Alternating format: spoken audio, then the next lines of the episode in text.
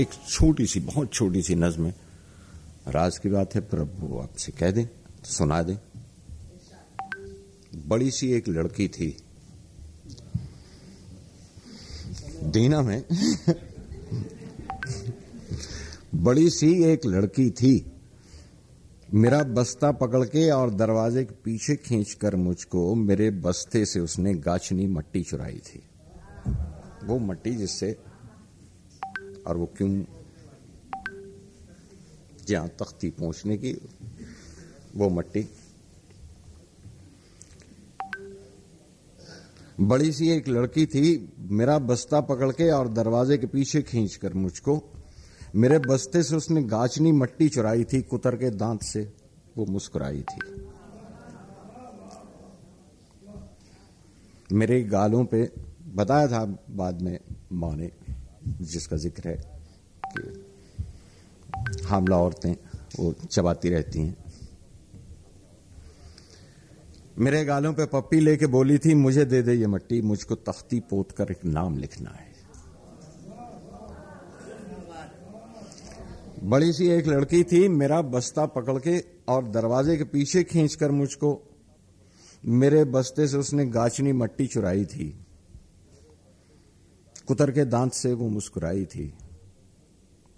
मेरी गालों पे, मेरे गालों पे पप्पी लेके बोली थी, मुझे दे दे ये मट्टी, मुझको तख्ती पोत कर एक नाम लिखना है। वो कोई हामला होगी, मुझे माँ ने बताया था। मैं शायद छह बरस का था। मैं अब छप्पन बरस का हूँ। मैं अब भी हामला हूँ याद से उसकी। लड़की अब भी मुझको याद आती शुक्रिया। मैं शायद छह बरस का था। मैं अब छप्पन बरस का हूँ, जिस उम्र में ये लिखी। मैं अब भी हामला हूँ याद से उसकी, वो लड़की अब भी मुझको याद आती है।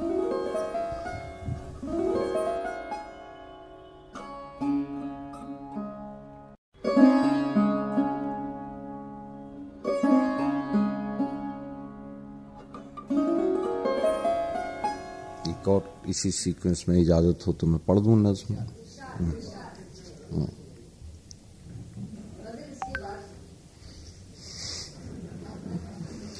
मैं कुछ कुछ भूलता जाता हूँ अब तुझको। मैं कुछ कुछ भूलता जाता हूँ अब तुझको। तेरा चेहरा भी धुंधलाने लगा है अब तखयल में। बदलने लग गया है अब वो सुबह शाम का मामूल जिसमें तुझसे मिलने का भी एक मामूल शामिल था। तेरे खत आते रहते थे तो मुझको याद रहती थे तेरी आवाज़ के सुर भी। तेरे खत आते रहते थे तो मुझको याद रहते थे तेरी आवाज़ के सुर भी। तेरी आवाज़ को कागज़ पे रख के मैंने चाहा था कि पिन कर लूँ।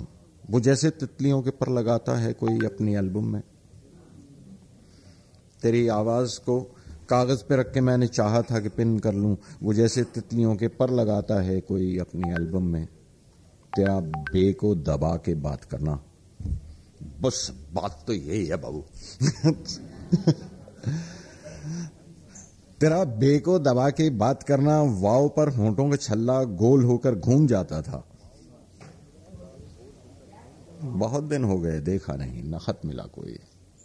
बहुत दिन हो गए, सच्ची, तेरी आवाज़ की बौछाड़ में भीगा नहीं हूँ मैं।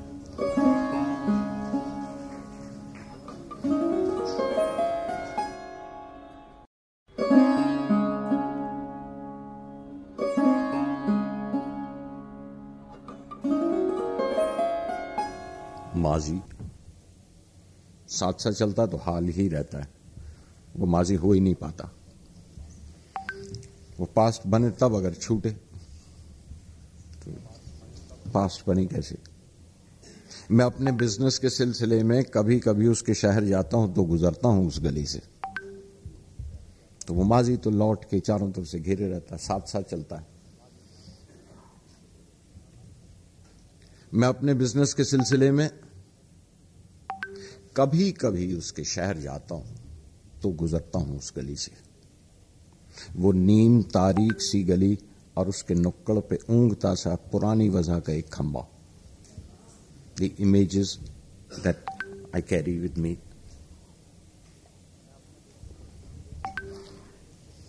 मैं अपने बिज़नेस के सिलसिले में कभी कभी उसके शहर जाता हूँ तो गुजरता हूँ उस गली से। वो नीम तारीख सी गली और उसके नुक्कड़ पे ऊंघता सा पुरानी वजह का एक खंबा। उसी के नीचे तमाम शब इंतज़ार करके मैं छोड़ आया था शहर उसका। बहुत ही खस्ता सी रोशनी की छड़ी को टेके वो खंबा अब भी वहीं खड़ा है। बहुत ही खस्ता सी रोशनी की छड़ी को टेके वो खंबा अब भी वहीं खड़ा है।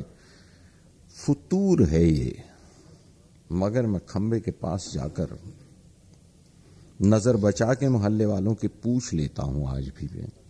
वो मेरे जाने के बाद भी आई तो नहीं थी। वो आई थी क्या? फतूर है ये। मगर मैं खंबे के पास जाकर नज़र बचा के मोहल्ले वालों की पूछ लेता हूँ आज भी मैं। वो मेरे जाने के बाद भी आई तो नहीं थी। वो आई थी क्या? दोस्त तुम्हारी बातों के वो सब्जे अब भी याद आते हैं। तो ये एक जरा सा माजी का एक छोटा सा सीक्वेंस है पेश कर दूँ, सुना दूँ।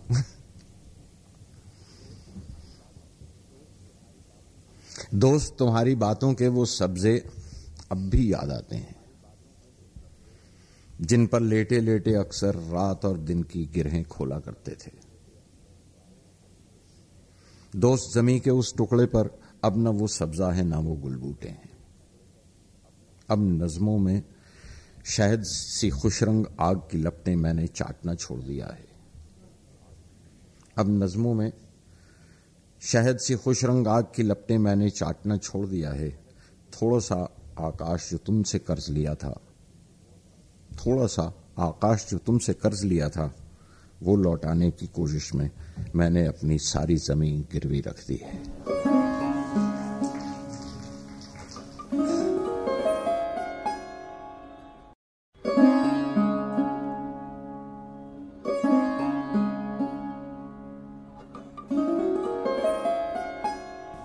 मंटो की कहानी सबने पढ़ी है। टोबा टेक सिंह। और वो जो पार्टीशन जिस वक्त तकसीम हुई है तो उधर के पागल खाने भी बांटे जाएँ, वहाँ के पागल इधर भेजे जाएँ, यहाँ के पागल उन्हें तकसीम कर दिया जाए। और उनमें वो जो एक शाह के ऊपर चढ़ के बताता रहता है कि नहीं, ये गाँव किस तरफ़ जाएगा? हम बताएँगे, क्योंकि हम अल्लाह ताला हैं। और फिर टोवा टेक सिंह का वहाँ पे आना याद होगी कहानी। पर उसमें जो मज़ेदार बात थी, वो वो जो बंटो एक कमाल की लैंग्वेज उसके साथ इस्तेमाल करते हैं, ऊपर दी गुड़ गुड़ दी मूंग दी दाल दी लाल टैन। वो एक बड़ी ख़ास बात थी, और उनका आखिरी जुमला कहानी का। मुझे वागा पे टोबा टेक सिंह वाले मिशन से जाके मिलना है। मुझे वाघा पे टोबा टेक सिंह वाले बिशन से जाके मिलना है। सुना है वो अभी तक सूजे पैरों पर खड़ा है, जिस जगह मंटो ने छोड़ा था।